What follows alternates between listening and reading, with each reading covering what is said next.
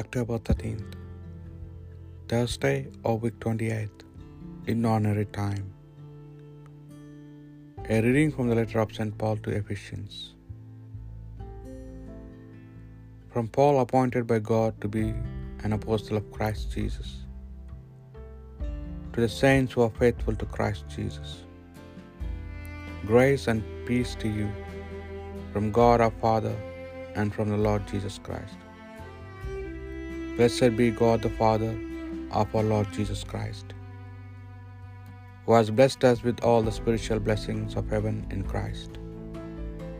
Before the world was made, He chose us, chose us in Christ, to be holy and spotless, and to live through love in His presence, determining that we should become His adopted sons through Jesus Christ for His own kind purposes, to make us praise the glory of His grace, His free gift to us in the Beloved, in whom through His blood we gain our freedom, the forgiveness of sins. Such is the richness of the grace which He had showered on us.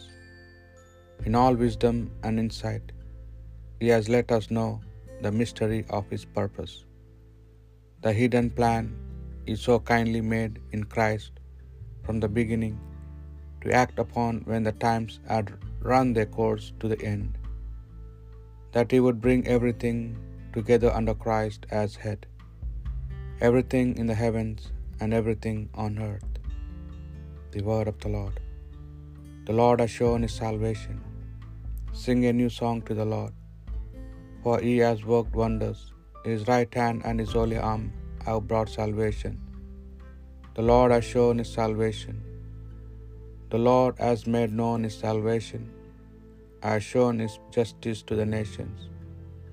He has remembered His truth and love for the house of Israel. The Lord has shown His salvation.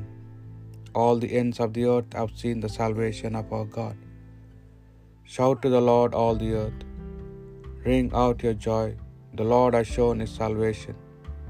Sing psalms to the Lord while the, while the harp, Lord with the harp, with the sound of music, with the trumpets and the sound of the horn. Acclaim the King, the Lord. The Lord has shown His salvation. A reading from the Holy Gospel according to St. Luke.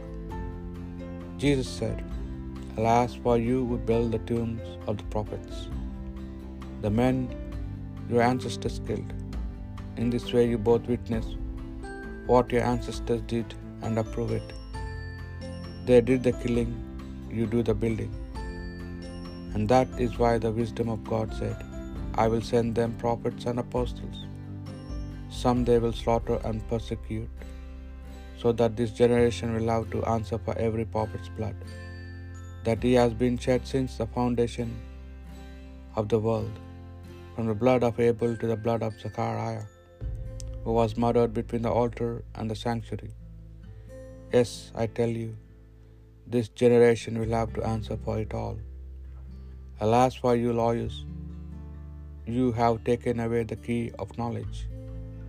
You have not gone in yourselves and have prevented others going in who you want to wanted to.